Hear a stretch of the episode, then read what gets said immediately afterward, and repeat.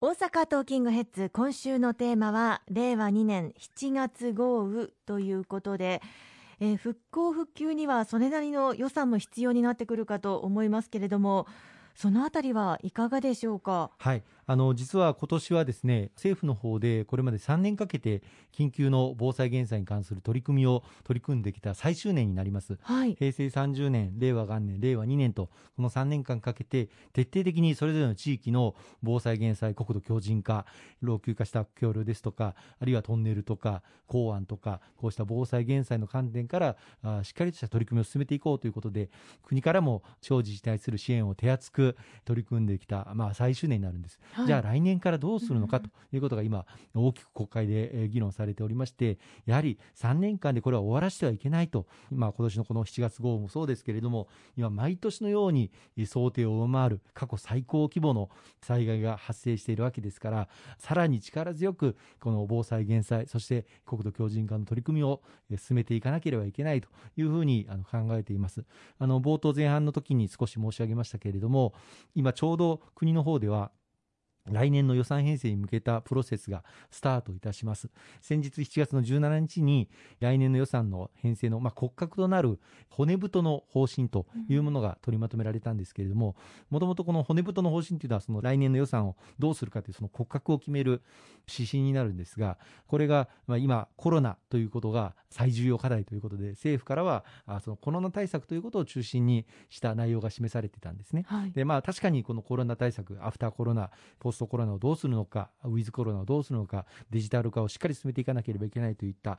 ことが、まあ、骨格の一つであることは間違いないんですけれども、だからといって、災害がこのように毎年相次いでいる中で、しかも3か年の集中的な取り組みが終わって、来年からどうするということが一番大きく注目されている中で、防災・減災の取り組みを、この骨格である骨太の方針に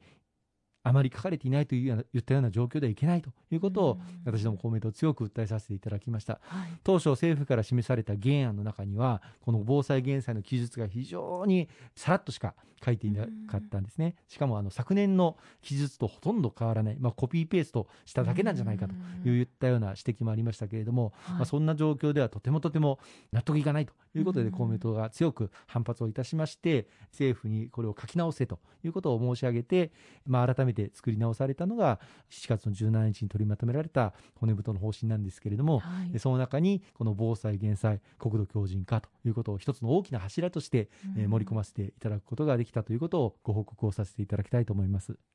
そのコロナの問題なんですけれども、まあ、あの豪雨の、まあ、復旧・復興対策に関しても例年の対応策とはまた違っていくかと思います、そのあたりももちろん考えられてはいるんですよね。そうですね。あのこれまでも防災・減災、そしてさまざまな避難の在り方というものを地域の皆様と一緒に強化してまいりましたけれども、今回の新型コロナウイルスの感染を受けて、同時にやはり感染症対策を取りながら、災害から身を守るということが不可欠になってまいります。さまざまな指針取り組みも見直していかなければいけないと思うんですね。例えば、避難所。まあ、学校の体育館等が避難所になるわけですけれども、ええ、避難所においてどのように新型コロナウイルス感染症対策を行っていくのか、まあ、多くの方が避難されて長ければ数週間から数ヶ月大勢の方が一緒に生活を行うという場所になってまいりますのでこの避難所において感染症対策をしっかりしていく必要があります。でそこで今強く政府からあの訴えさせていただいているのは避難というのは難を避けるという意味ですので、うん。はい、避難所に行くことだけが避難ではないということをあの伝えさせていただいております。はい、例えばあのご自身のいらっしゃる家が、まあ、ハザードマップ等で浸水することが懸念される、うん、あるいは土砂災害が懸念されるところであれば何としてももちろん逃げ出さなければいけないんですけれども、うん、その逃げる先が必ずしも学校の体育館等の避難所である必要はなくて、例えばご友人とかあるいは親戚で安全なところに避難できるのであればそちらに避難していただくことも一つの選択肢になるかとというふうに思います。またさらには、まあ、避難所に避難していただいたときに、うん、まあ、これは地域の方々と一緒に、まあ、避難所の運営等もやっていただく必要があるんですけれども、はい、その避難所の運営において感染症対策をどうやっていくのか、うん、例えば発熱された方がもしいらっしゃったときに、はい、その方を、まあ、念のため隔離をするための場所をちゃんと用意するということも大事になってくるかと思います。その場合には学校の空き教室などを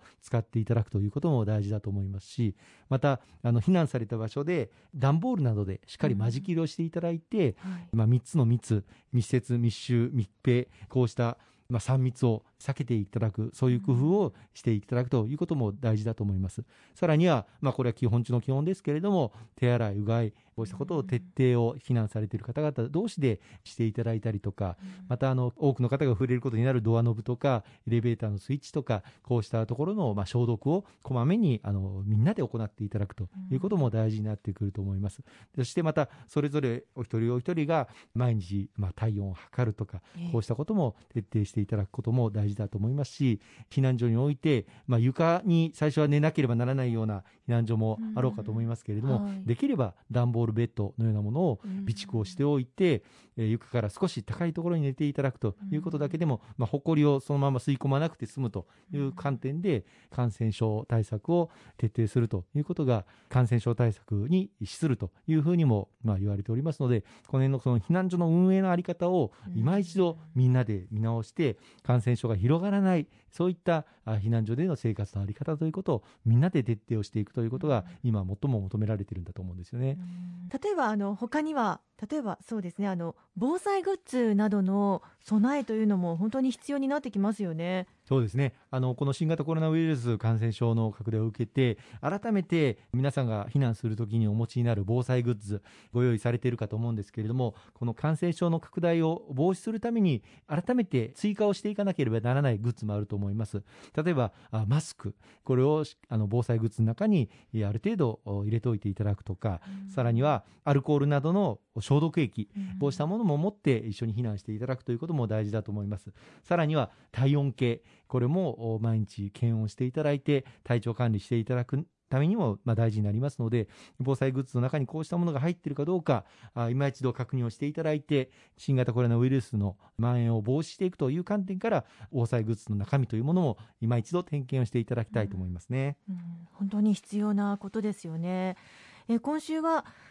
令和2年7月豪雨をテーマにいろいろとお話を伺っているわけなんですけれども例えば近畿圏などでも治水状況がどうなっているかなど改めて検証されるというようなことはあったりするんでしょうか？はいまあ、大阪、関西圏においても、まあ、淀川とか大和川とか大きな川が流れてますし、大阪市内にも数多くの川が流れております。こうした中で、大規模氾濫への備えを各関係部局の方々が日頃からやっていただいているんですけれども、この新型コロナウイルス感染症が蔓延している中で、どうやってこうした災害への備えを進めていくかという取り組みもスタートしていただいています。例えば、あの、7月の17日には、淀川管内の水害に強い地域づくり協議会というものが開催されまして、こうした新型コロナウイルス感染症蔓延下において、どうやって逃げ遅れゼロを目指していくのか、どうしてもこの新型コロナウイルス感染症が拡大していると、避難所に行くことを戸惑ってしまう、そういった方もあのいらっしゃるかというふうに思います、はい、そういった方々に対してどのように呼びかけていくのか、あるいはどのように事前に避難所以外の避難先を確保しておいていただくのか、こうした手立て対策を協議を始めております。この大阪・関西圏も災害に負けない地域づくりを今一度しっかりと見直していくということを進めていきたいですね。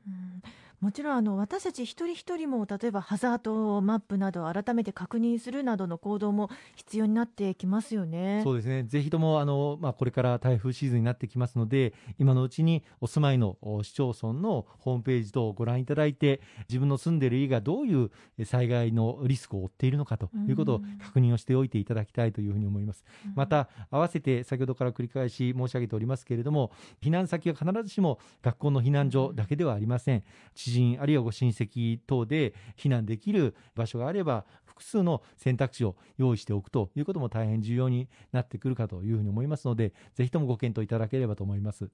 ありがとうございます。今週もいろいろとお話をいただきましてありがとうございました。